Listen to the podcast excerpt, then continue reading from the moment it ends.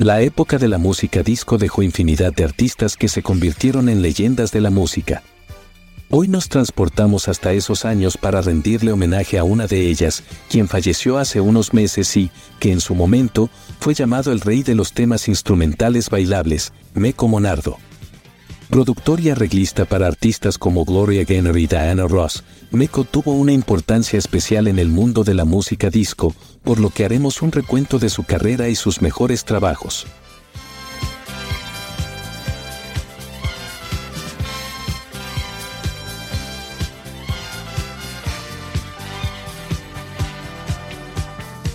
En este episodio viajaremos en el tiempo hasta la época de la música disco, a finales de la década de los años 70 y principios de los 80, para rendir un homenaje a quien fue considerado en su momento como el rey de las versiones instrumentales bailables, Meco Monardo. Meco falleció el pasado 26 de mayo, pero su partida pasó completamente desapercibida por todos los grandes medios, esa es la razón por la que le hacemos este homenaje a quien tiene el récord Guinness del sencillo instrumental más vendido de la historia. Muchos seguramente lo conocen por ser el creador de la versión disco al tema de Star Wars, pero Meco Monardo fue mucho más que eso. Así que los invitamos a que conozcan un poco de la historia de quien fue una de las figuras clave en la música disco.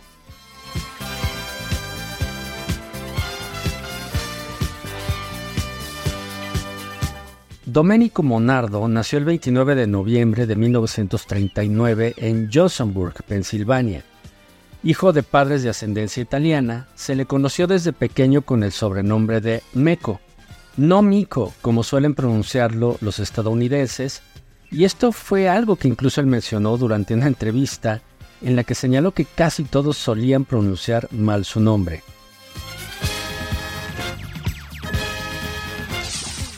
Meco estudió música desde pequeño, especializándose en el trombón gracias a la influencia de su padre y su gran amor por el jazz, lo que lo llevó años más tarde a crear su propia escuela de este género, la Eastman School of Music, que creó junto a dos amigos suyos y que también son leyendas de la música, Chuck Mangione y Ron Carter.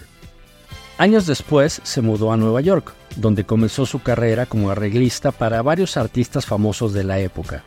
Aunque muchos lo recuerdan por sus versiones de música disco, entre los primeros trabajos de Meco como arreglista se encuentra la sección de metales para el tema Crystal Blue Persuasion de Tommy James.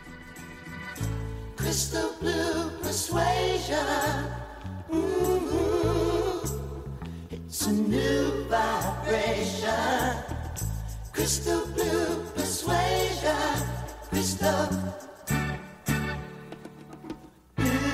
Persuasion. Maybe tomorrow.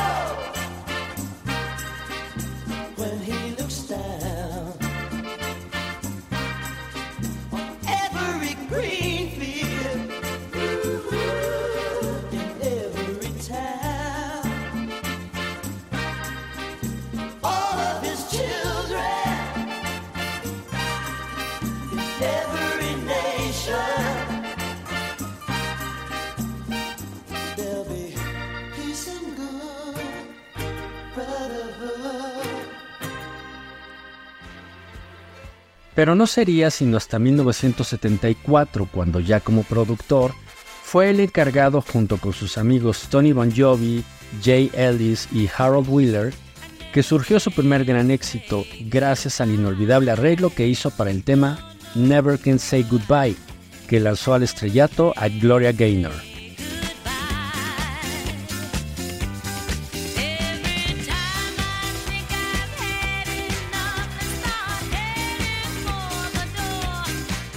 Meco y su equipo transformaron la versión original del tema, que fue interpretada por Michael Jackson junto con sus hermanos, los Jackson 5, para convertirla en uno de los temas icónicos de la música disco. Otro de sus trabajos más conocidos fue con el tema Doctor's Orders de Carol Douglas.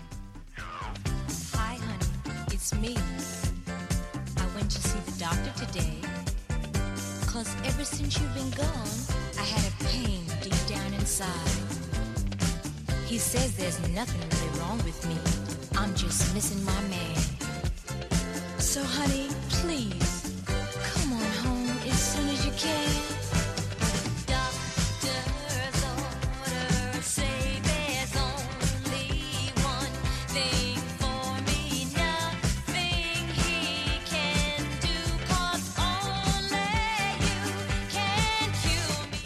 Pero el miércoles 25 de mayo de 1977, su vida profesional se vio influenciada en gran manera por el estreno de Star Wars.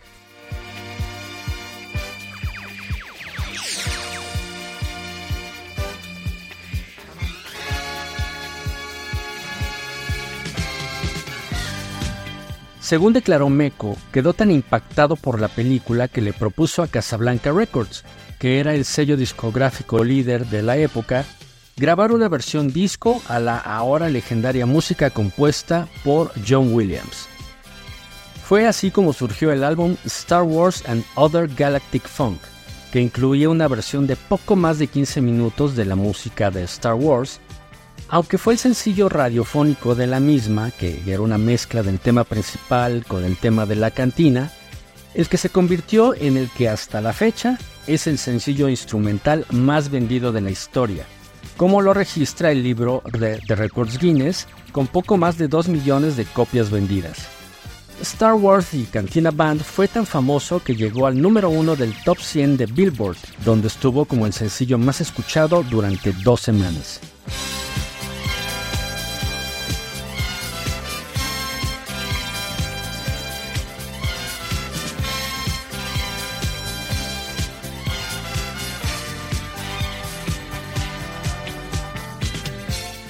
Gracias al éxito de su versión de Star Wars, Meko se convirtió entre 1977 y 1980 en el maestro de las versiones disco bailables de temas de películas.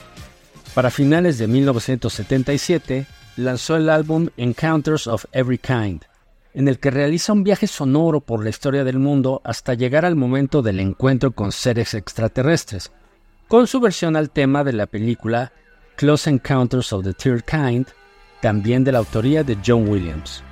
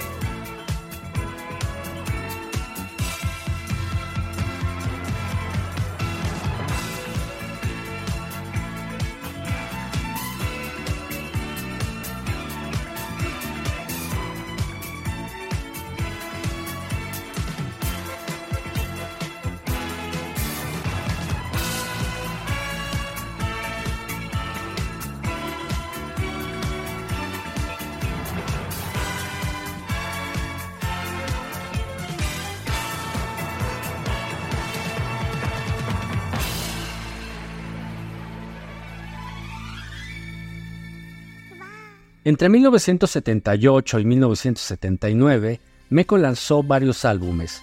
El primero, y que en lo personal considero su obra maestra, fue su versión a El Mago de Oz, un álbum en el que versiona con ritmo disco, así como fastuosos y elegantes arreglos de cuerdas y metales, la música del filme clásico de 1939.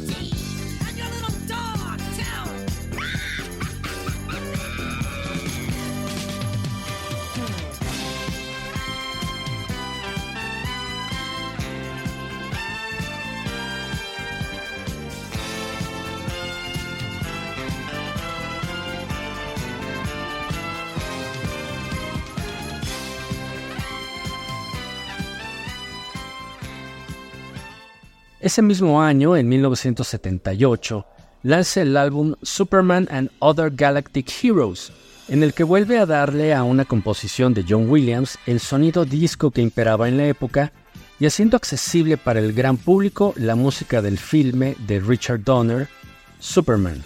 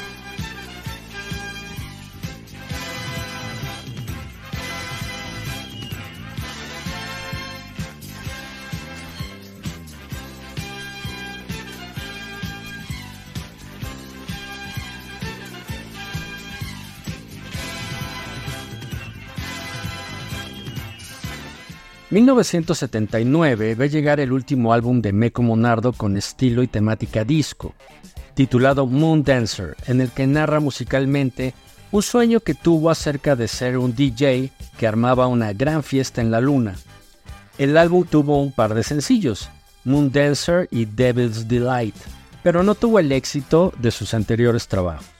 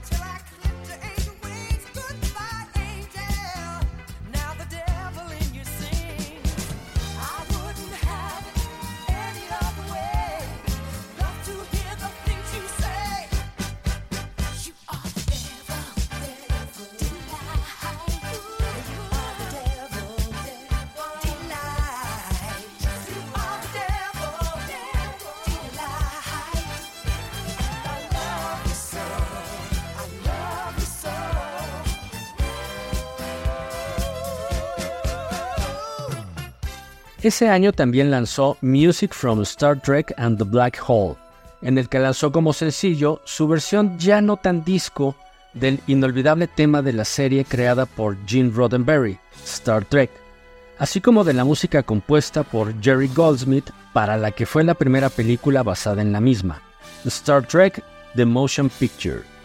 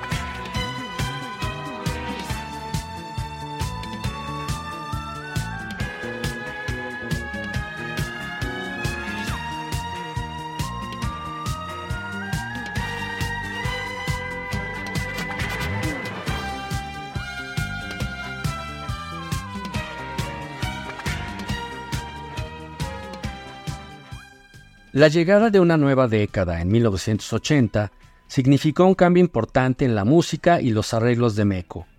Con la entrada del rock pop, su sonido se trató de adaptar más a la nueva tendencia y lanzó el álbum Meko Plays Music from the Empire Strikes Back, la secuela de Star Wars, y para la que produjo una versión con más guitarras eléctricas y un sonido diferente al que tres años antes lo había convertido en leyenda de las pistas de baile.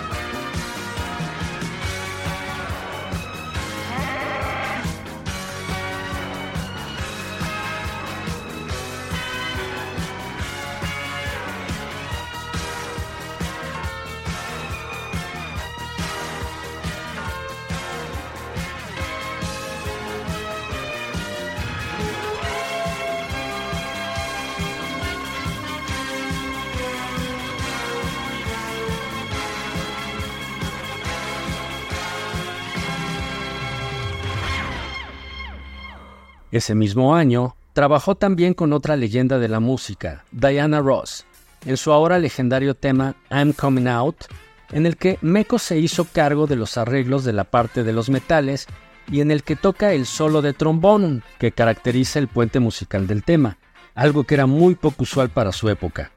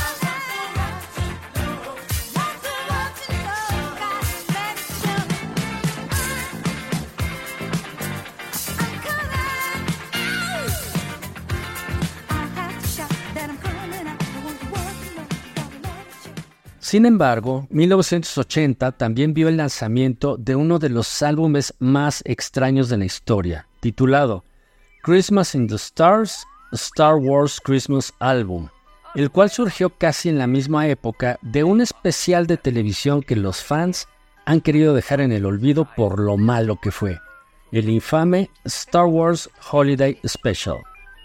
Para este álbum, Meko, que ya contaba con su buena fama y la aprobación incluso de George Lucas, pudo usar los sonidos de la película e incluso contó con la participación de Anthony Daniels, el actor británico que ha sido desde entonces la voz del androide C-Tripio.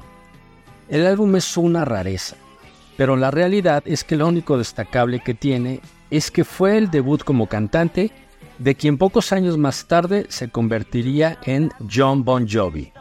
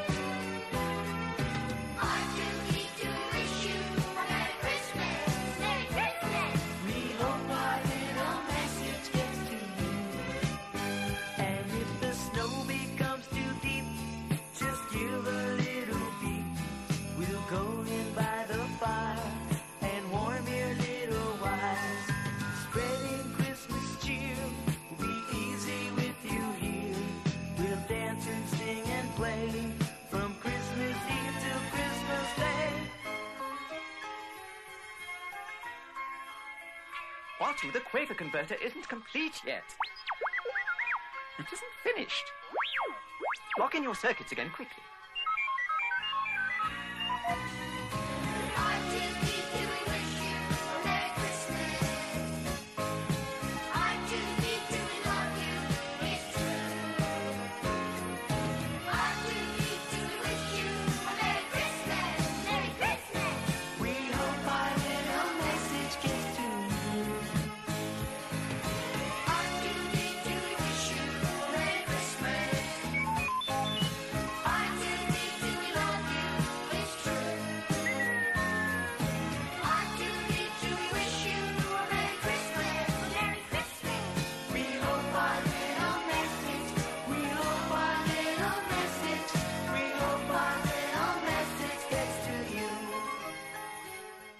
Con la música disco prácticamente moribunda, Meko lanzó en 1981 el álbum Impressions of an American Werewolf in London, con sus versiones a temas clásicos como Blue Moon o Bad Moon Rising, y que estuvo basado en la película del mismo nombre dirigida por John Landis.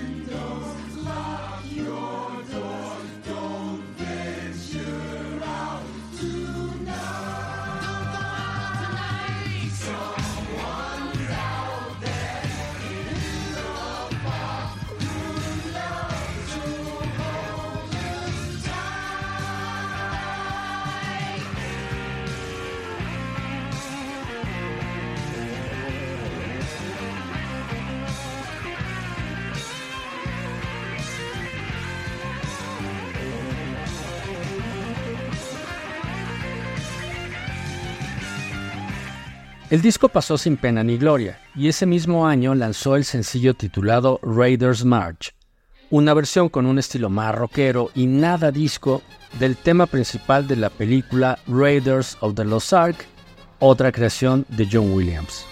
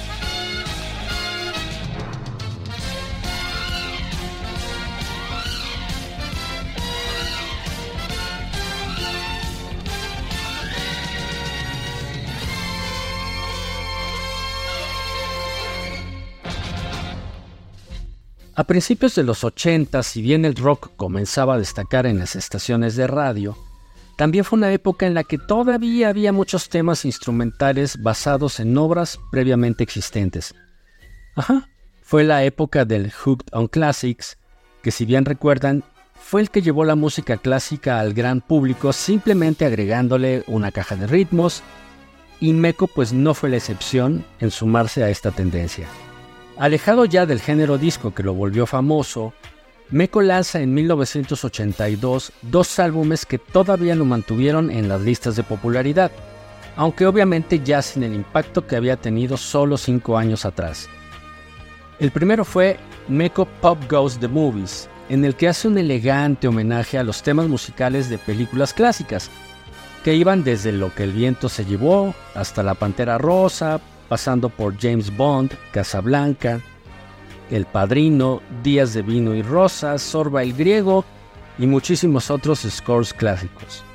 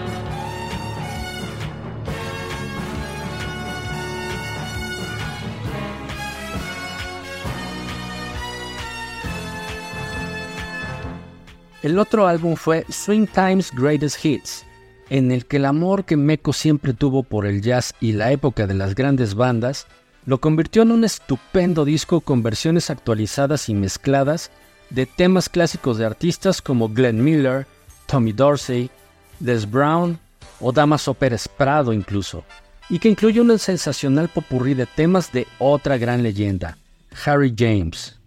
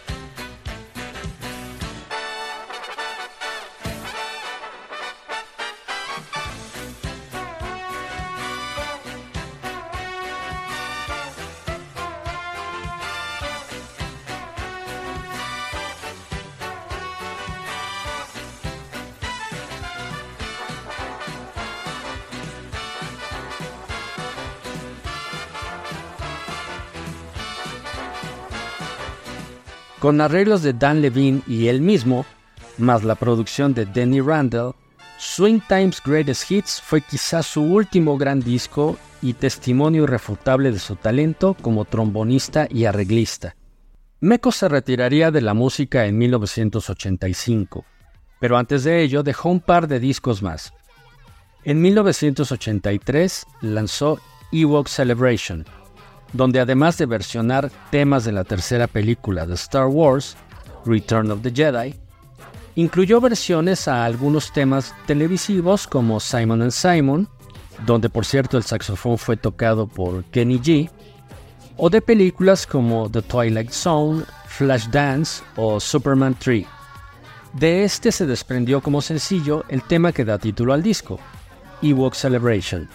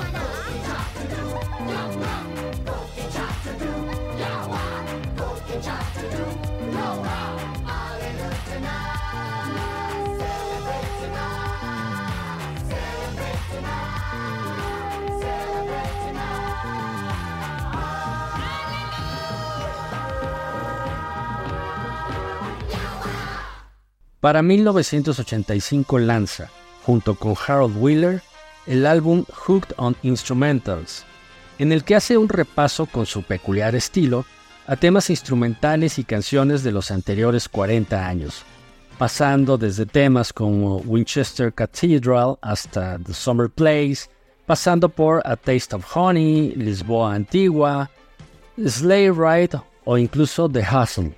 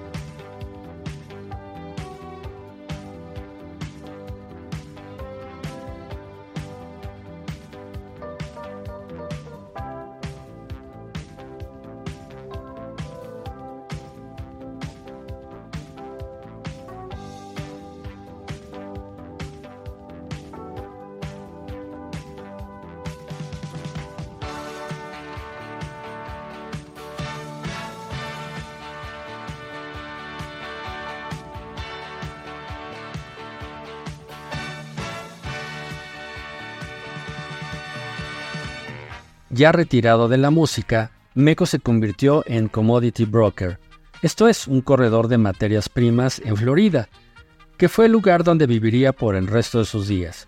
A inicios del siglo XXI intentó regresar un par de veces al mundo de la música, con dos álbumes dedicados, por supuesto, a Star Wars.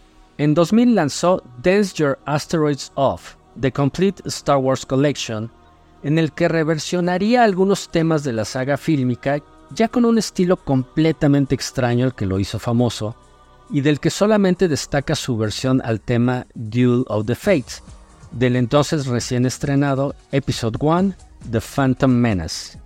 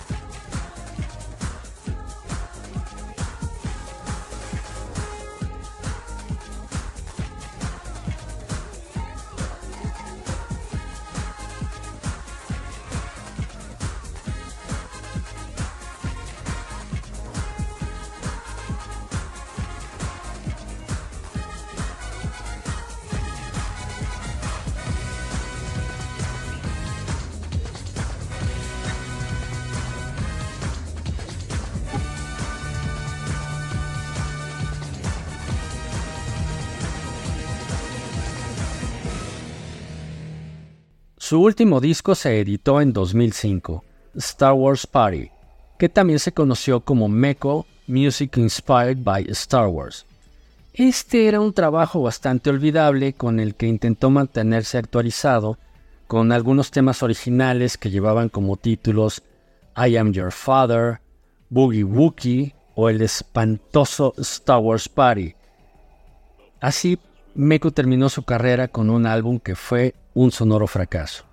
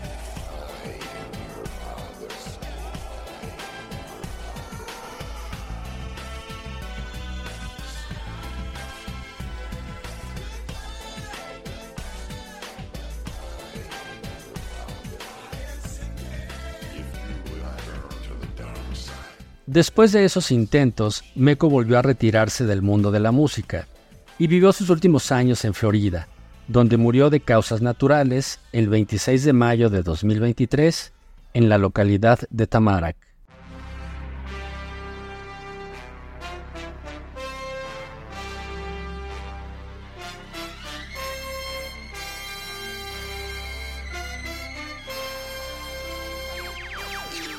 Meco Monardo marcó toda una época, y en pausa lo recordamos con la versión completa del álbum que lo volvió famoso y que hizo que el público sacara sus mejores pasos de baile e imaginar estar en una galaxia muy, muy lejana.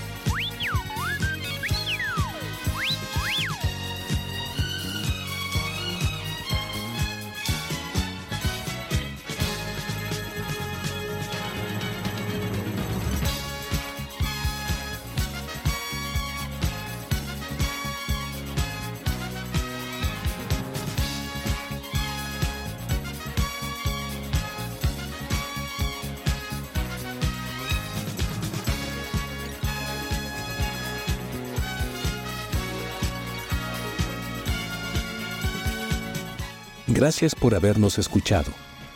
Los invitamos a suscribirse y dar clic en la campanita para ser notificados cada vez que estrenemos un episodio. Los esperamos en la próxima. Por el momento, hacemos una pausa.